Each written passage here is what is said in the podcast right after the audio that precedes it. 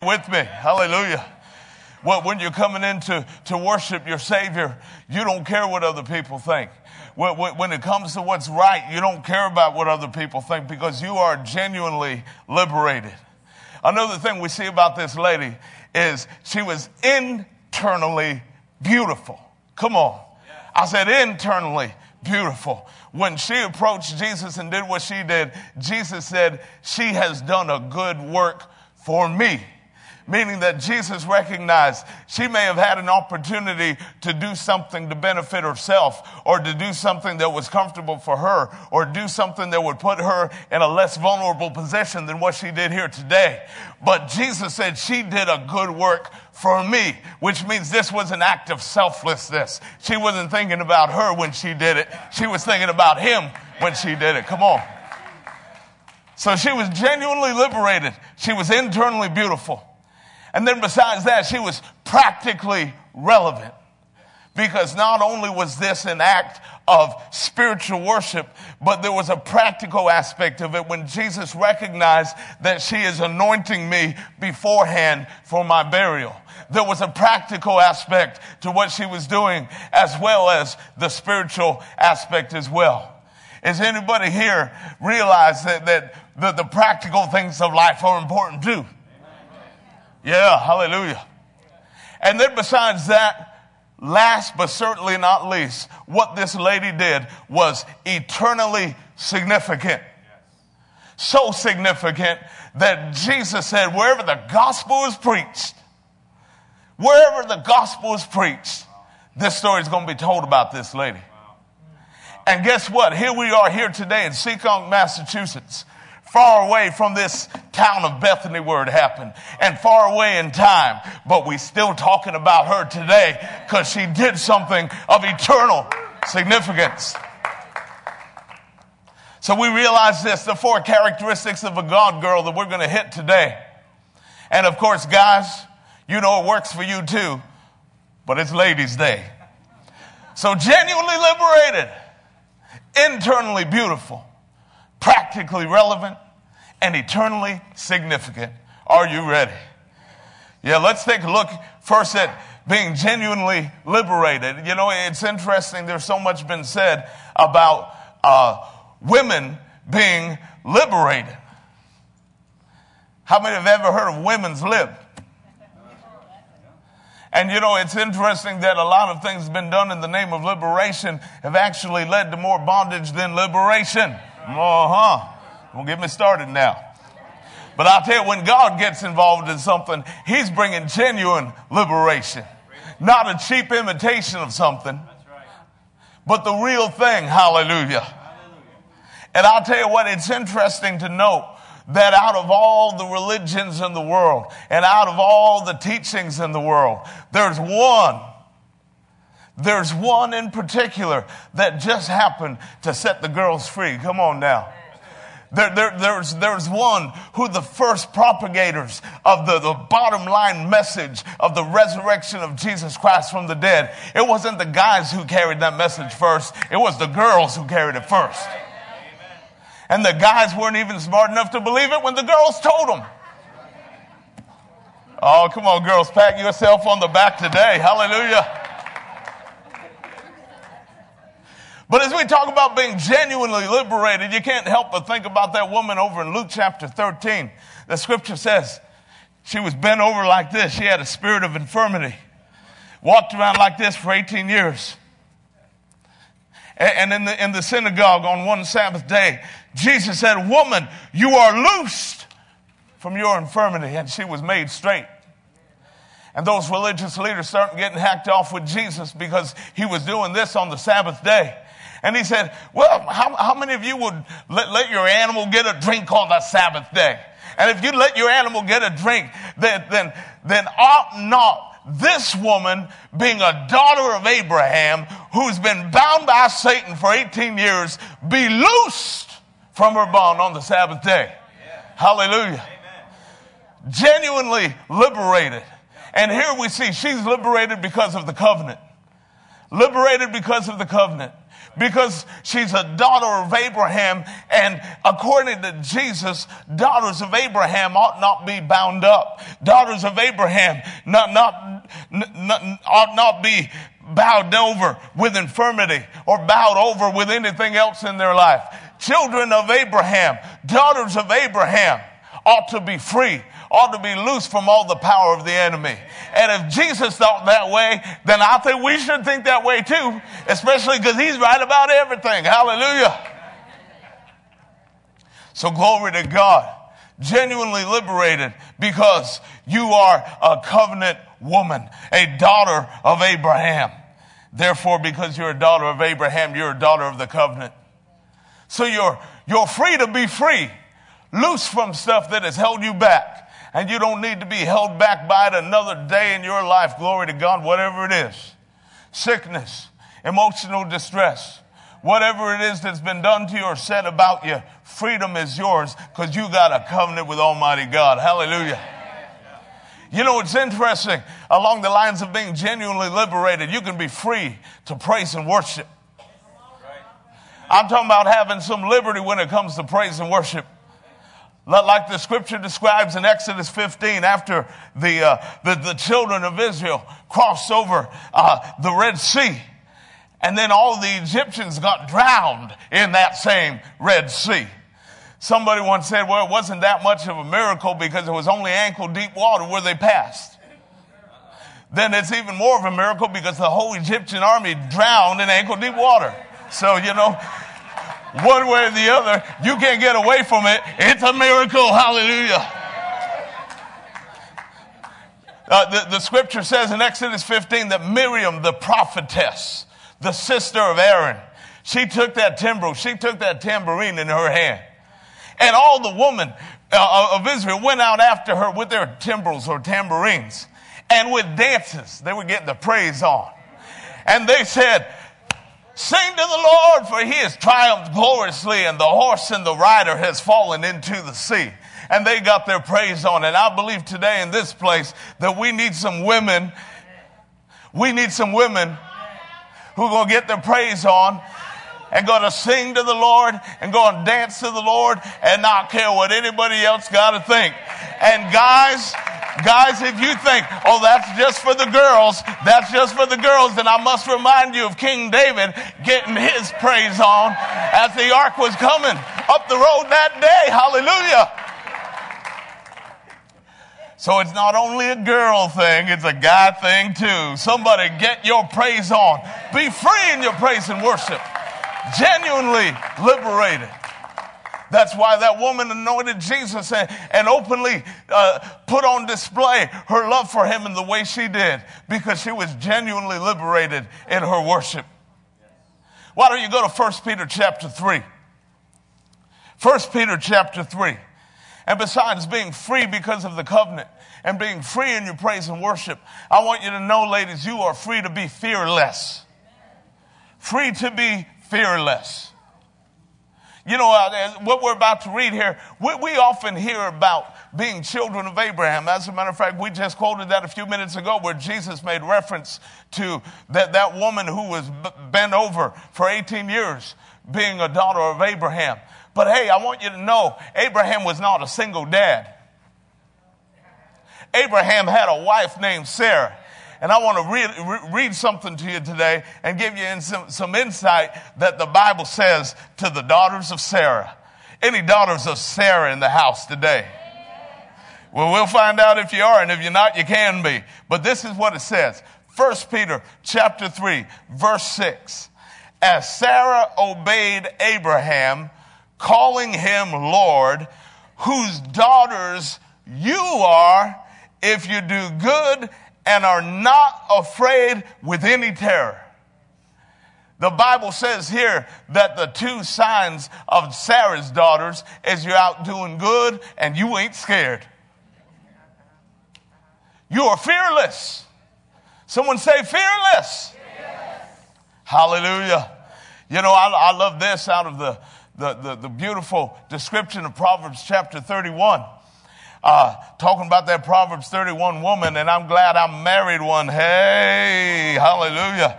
But Proverbs 31 and verse 25 and the New Living Translation says this about this wonderful Proverbs 31 woman that we often hear talked about. She is clothed with strength and dignity and she laughs without fear of the future. Someone say fearless. Oh, come on. Isn't it time for somebody to just laugh without fear of the future? You know, you got someone saying, well, well how, are we going to get through the next week? Uh, uh how are we going to get through the bills that are due this month? Um, uh, what, what, what, about the economy? Uh, what about ISIS? What about this? What about that? Everybody's got a concern about everything. But I tell you, the woman who fears the Lord can laugh without fear of the future. You think about the future, and some, some people you know, they, they, they might get scared. They might want to run. They might want to hide from the future. But you laugh without fear of the future because you're a covenant child and you are a true daughter of Sarah. Hallelujah. We saw that same spirit in a woman named Esther. Oh, yeah. As she had the opportunity to be able to take a stand before the king that would potentially save an entire nation, that being the nation of the Jews. But in order to go and have presence with the king, if you go uninvited and the king wasn't in a good mood, that was the culture of the day, that was the protocol of the day. Nobody went before the king uninvited. But she knew she had something to address. She knew she had something to bring before the king and she knew that she was risking something. But I love the words where she said, If I perish, then I perish. Hallelujah. And you know, I can just see she probably had her hands on her hip when she said it. Come on. But sometimes you just got to say, if I go down, I'm going down with God. And, and if I'm going down, then God has to go down because I just got to do what I got to do. I got to stand for what I got to stand for. I got to do the right thing. And if God's not strong enough to hold me up, then oh well, but I'm going to do it anyway. Hallelujah. And the good news is that God is strong enough to hold you up and he will uphold you with his right hand. Hallelujah. You know, uh, one interesting thing I want to share with you. And, and, and uh, just for a little background, you'll find this over Numbers 27, uh, between verse 1 and 11. But, but there was a, a, a, little known guy in the Bible, only mentioned a few times, named Zelophehad. Someone said, What? Someone said, Let's stand up and get, give the interpretation right now. But uh, uh but the, this man was named Zelophehad, and he had five daughters. He had no sons. And what happened is that Zelophehad died. And there was no sons to give the inheritance to. And of course, the, uh, the, the, the idea of the day is well, if there's no son to give the inheritance to, and, and these daughters aren't married, then who gets the inheritance? And so what happened is that these girls fearlessly came and had a talk with Moses.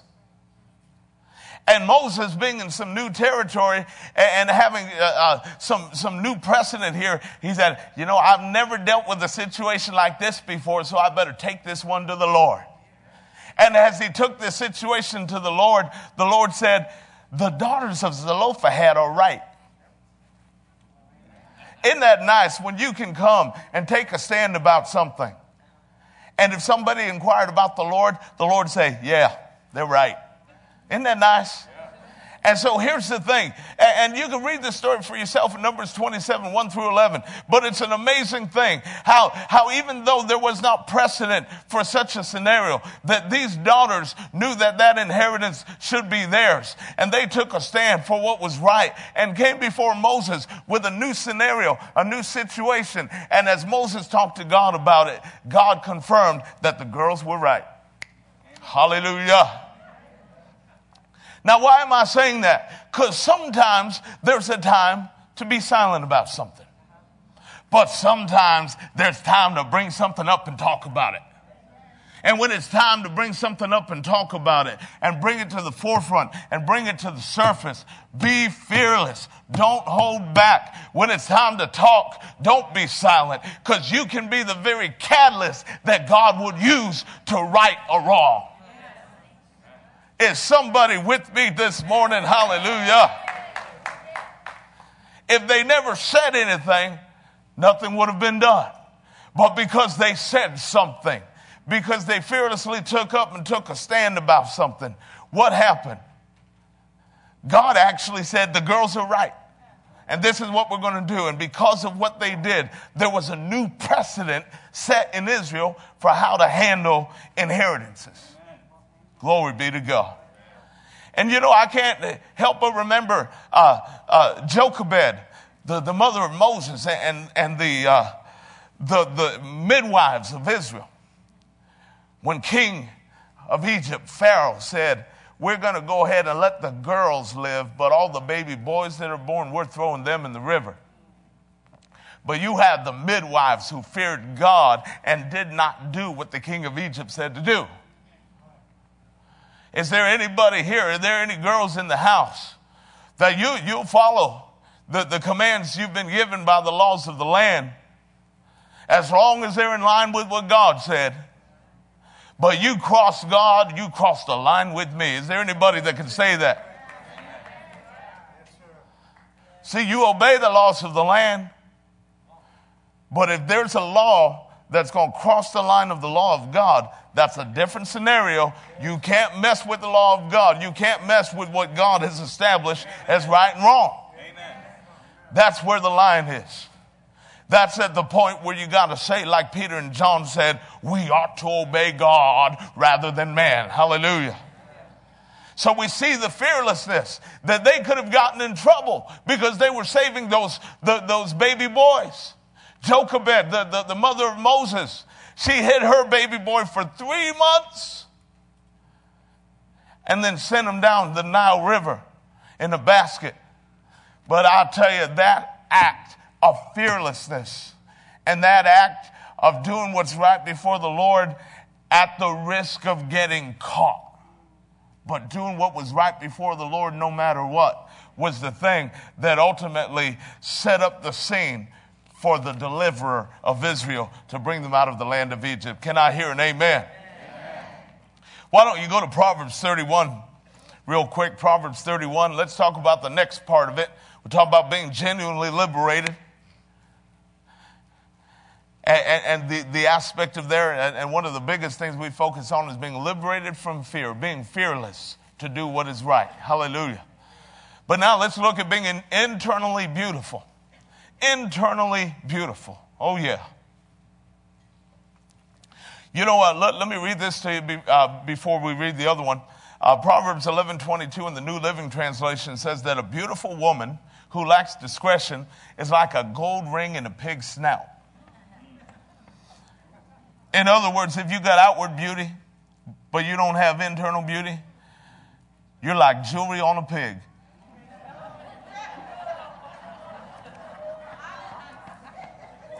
Well,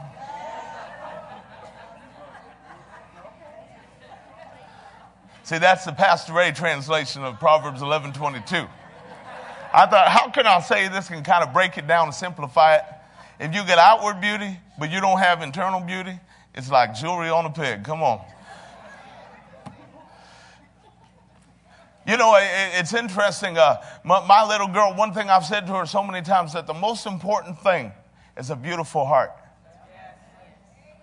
To which she replied to me, Well, Dad, you're a boy, so you have to have a handsome heart. So, uh, so, so is, is there any men in the house with some handsome hearts today? Come on, hallelujah. Proverbs 31. Let's take a look at verse 30. It says, Charm is deceitful and beauty is passing. But a woman who fears the Lord, she shall be praised. Hallelujah. You know, um, some girls look good. And then you find out, whoa, this sister's so high maintenance.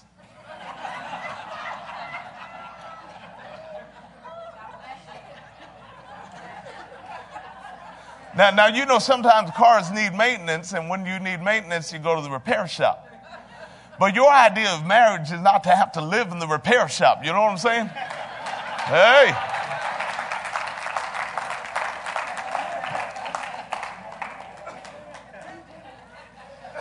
Oh, yeah. You know we can meddle right there.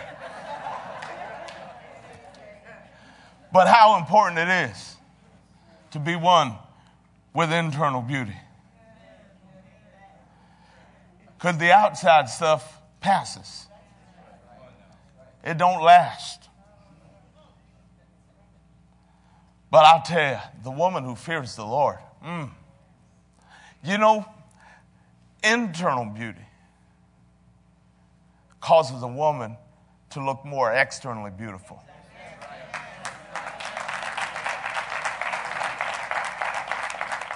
That is the absolute truth. And internal ugliness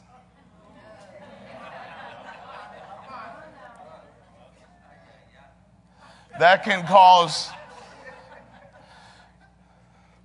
that that can cause you to go from she's so fine to if I stay here I'm out of my mind, you know?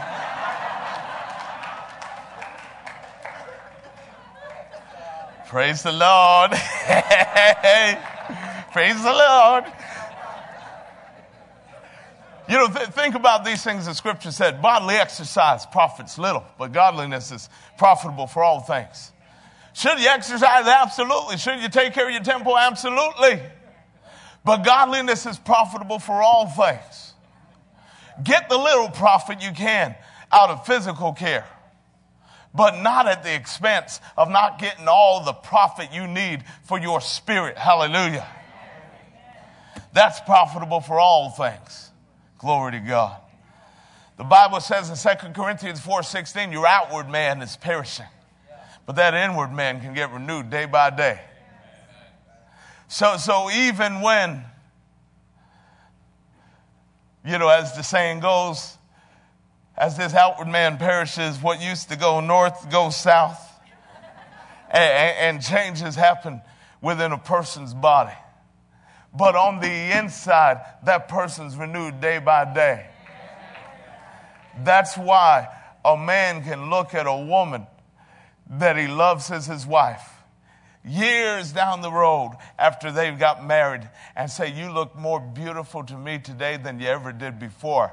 Because that spirit on the inside getting renewed every day. And I'll tell you, that has an effect on someone's physical appearance. Do you think godliness has an effect on your physical appearance? Think about this. The psalm said that they looked to him and they were radiant and their faces were not ashamed. Someone say, living for God will make you good looking. Hallelujah.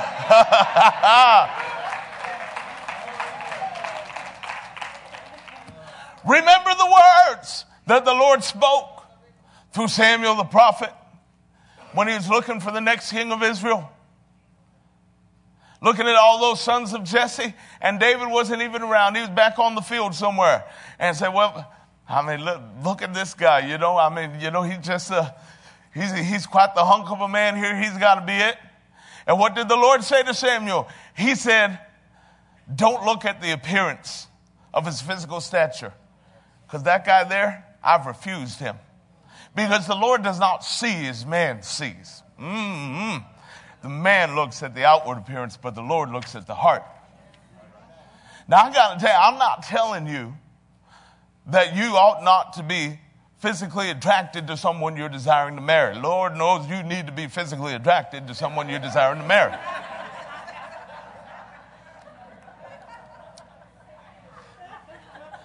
But what I am saying is first things first. If someone's not right in their spirit, you don't want their body.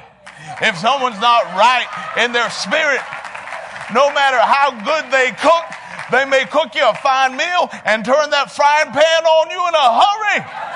Look for a beautiful spirit. Look for internal beauty. Lord have mercy. Hallelujah. All right. First Peter 3. First Peter 3. Yeah.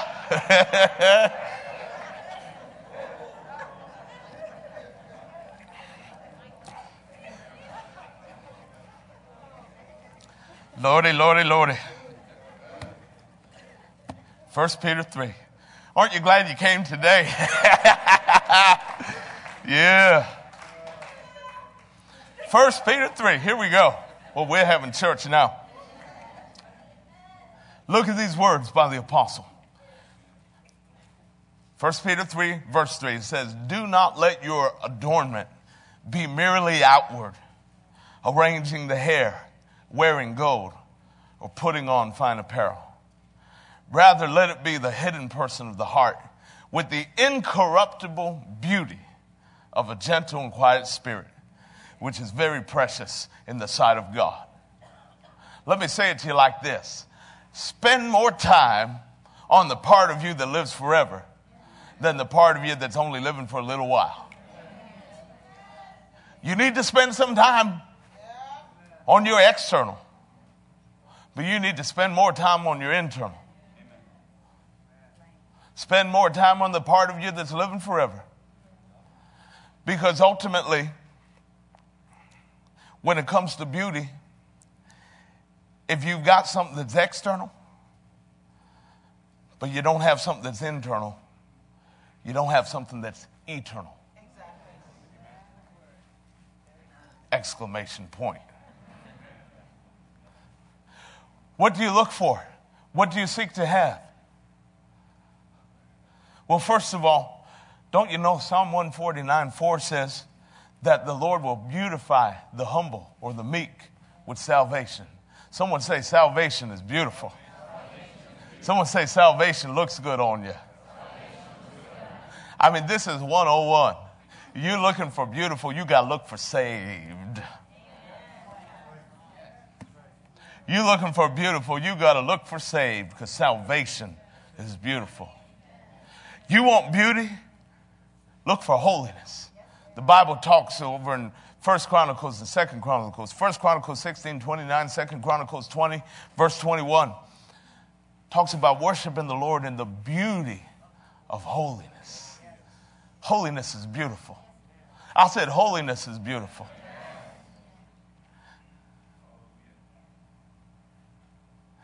Somebody who is not allowing themselves to go here, there, and everywhere. Someone who's holding on to the gift of God that she's got. Well, I'm talking to single ladies here. Holding on to your virginity. Or have you acted wild and got saved, holding on to your second virginity because God knows how to restore stuff to you? Hallelujah because you're not just going to go ahead and, uh, and, and, and sell yourself out. Because the kind of man that you're looking for is the kind of man who thinks that holiness is beautiful.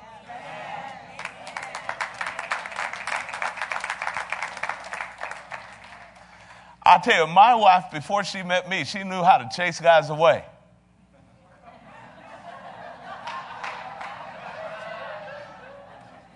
Can I tell that story? Good, I got permission. Uh, in her early salvation days, any guy came around, she made it very clear that she was saved, sanctified, filled with the Holy Ghost, and that he wasn't getting none until he got married.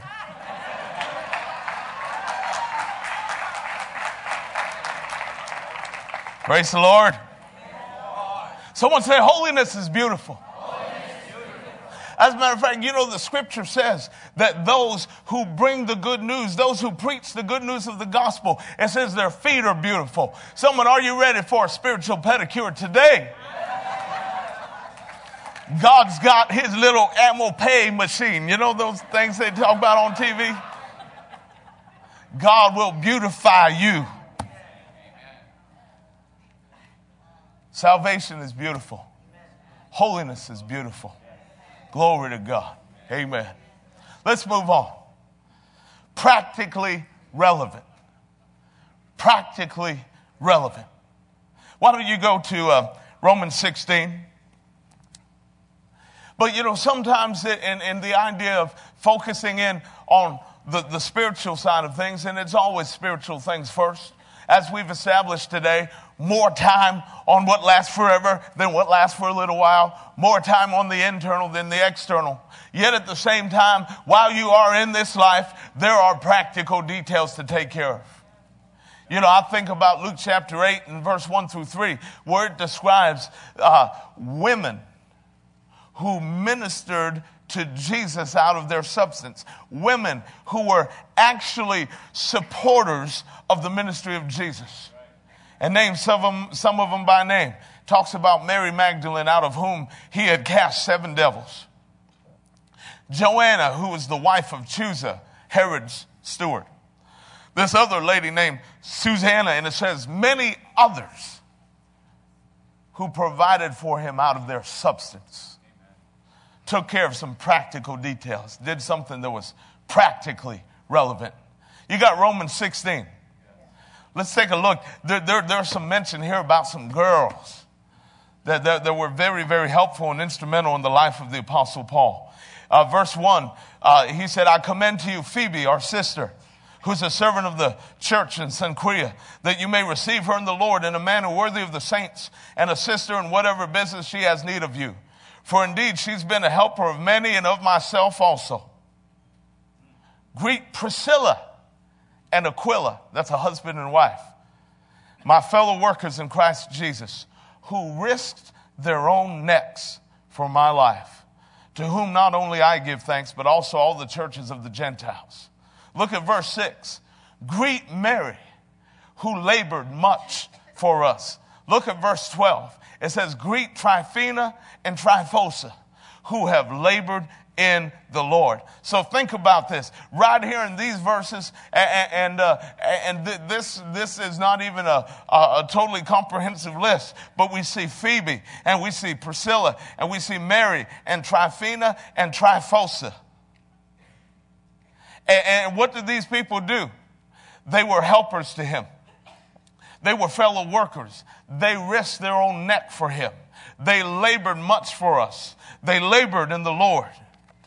Can you see the importance of doing some practical things that are necessary? Practical things, details. Those things aren't important to some because only the spiritual things are really important. But according to what we're seeing today, you don't leave out the practical stuff. You just prioritize things. Spiritual things, top priority. But those practical things, natural life does have a priority. You know, I love what the, the Apostle Paul said, talking about uh, the, the, the widows over in First Timothy. He, he, he talked about the, the fact that, that they would have had a, a, a good background.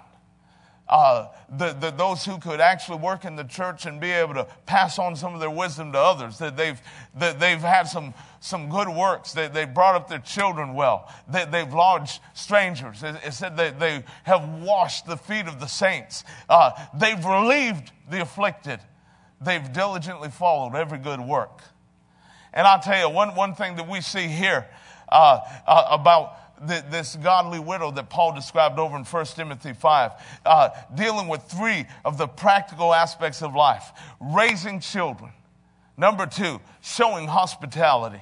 And number three, offering relief and assistance to those who are afflicted and distressed. Is there anybody ready to get in on some of those practical details of life? Sometimes raising children is not always a hallelujah moment. Sometimes it's wiping a runny nose. Sometimes it's dealing with stuff and you think it and say, I can't hardly believe that I am dealing with this at this particular moment. You know, so sometimes you just have surprises and things that are that just happen along the way. Natural side of life, things that aren't real deep and spiritual. You're not having a Shundai moment when you're doing this. You're not having a Shundai moment during this homework time late at night but it's practical aspects of family life and outreach, raising children, showing hospitality, being hospitable and showing kindness to strangers, showing kindness to the saints, and offering relief and assistance to those who are afflicted and distressed. Can you see the need for the, the practical aspect of life? Being practically relevant.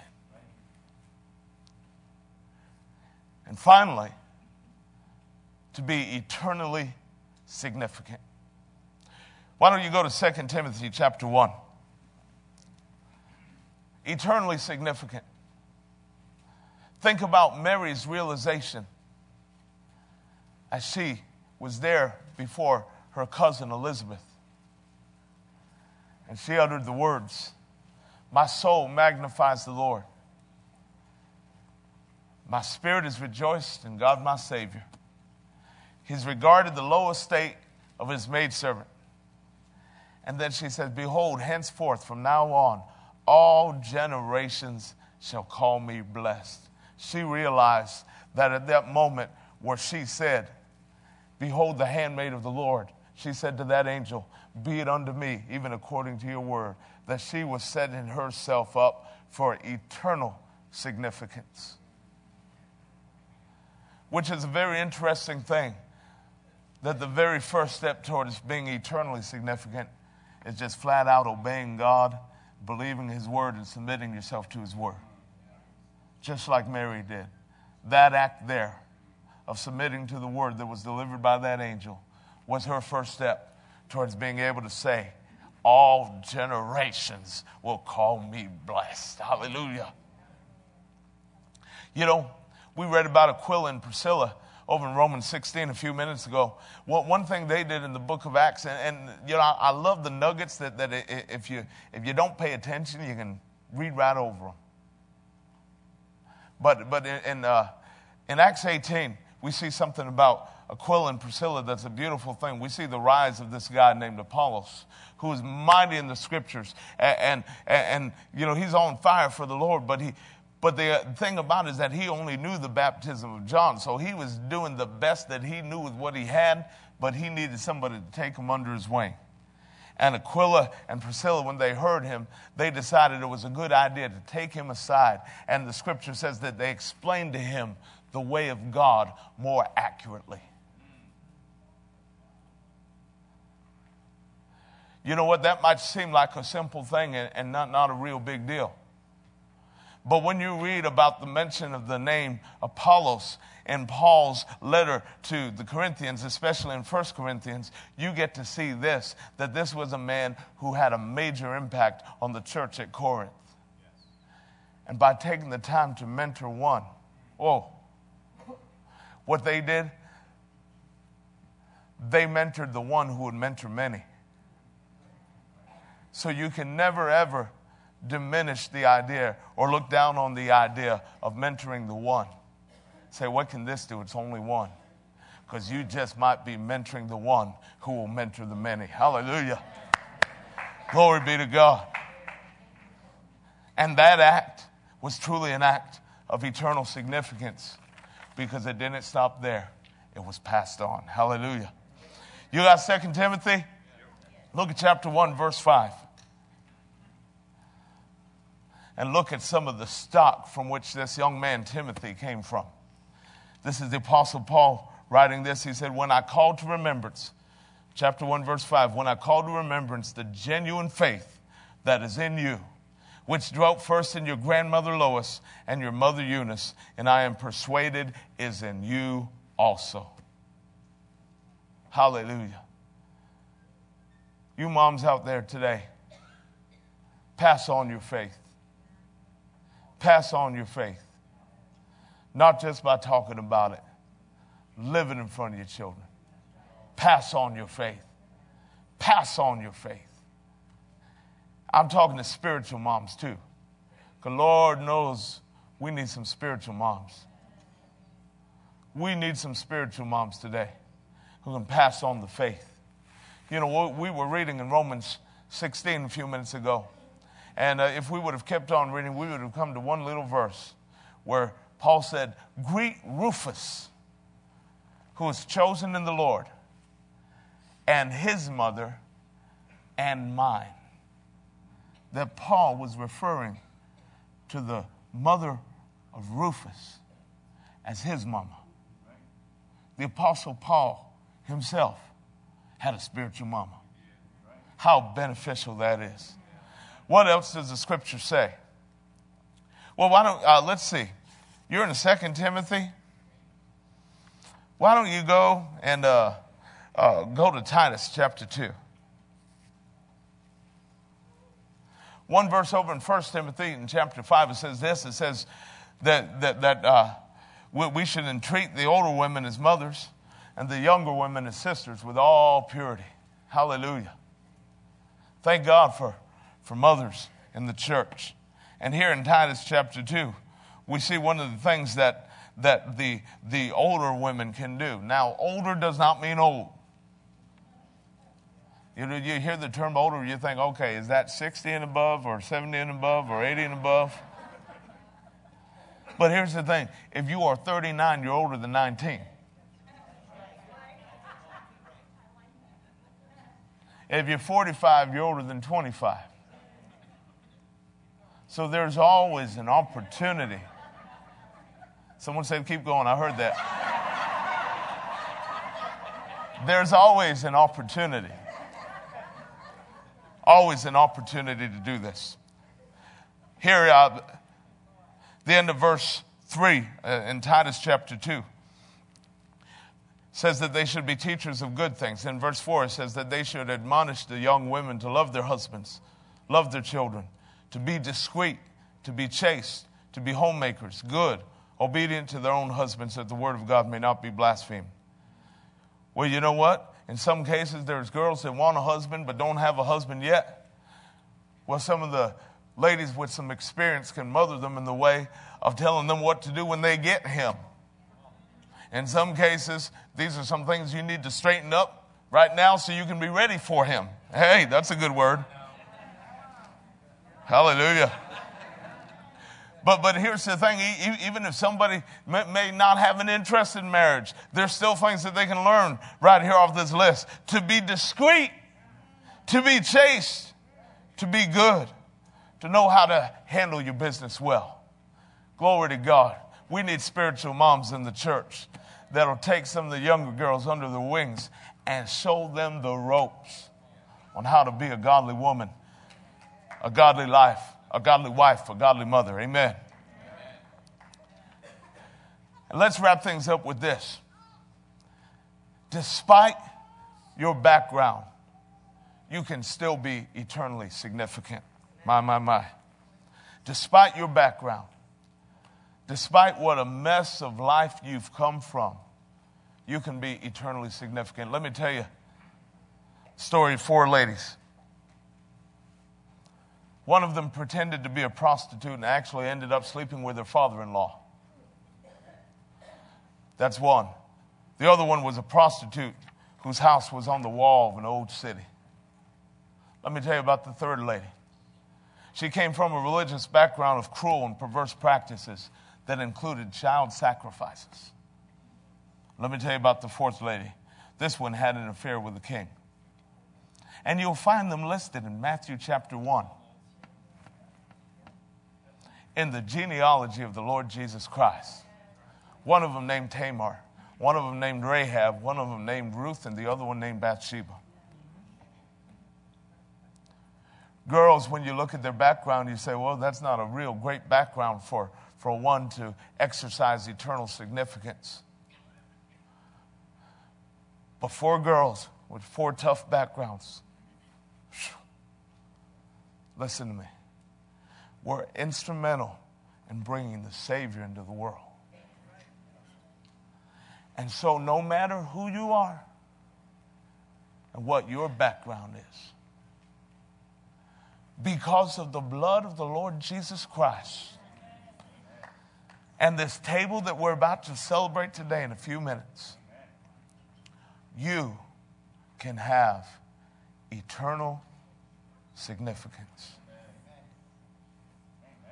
Because this blood will do it all for you. This blood will genuinely liberate you. This blood will cause you to be internally beautiful. Though your sins are scarlet, they shall be white as snow. Though they're red like crimson, they shall be like wool. This blood takes care of your spirit foremost, but also takes care of the practical details of your life because the same blood, the same wounds, the same stripes that did something for your spirit also did something for your body. So there's a practical relevance to what the blood can do for you, not just for your eternity, but it can benefit you in the here and now. And also, no doubt about it, this blood has eternal significance. I love the wording of the verse in Hebrews where it says, Not with the blood of goats and calves, but with his own blood, he entered into the most holy place once and for all, having obtained eternal redemption for us. Thank you, Lord. By the blood, we can be genuinely liberated. By the blood, made internally beautiful the blood not only takes care of spiritual aspects, but it helps us with the practical aspects of life as well. And also, and most importantly, this blood is of eternal significance because this is the very thing that helps you to be ready for eternity. Would you praise the Lord with me today? Hallelujah.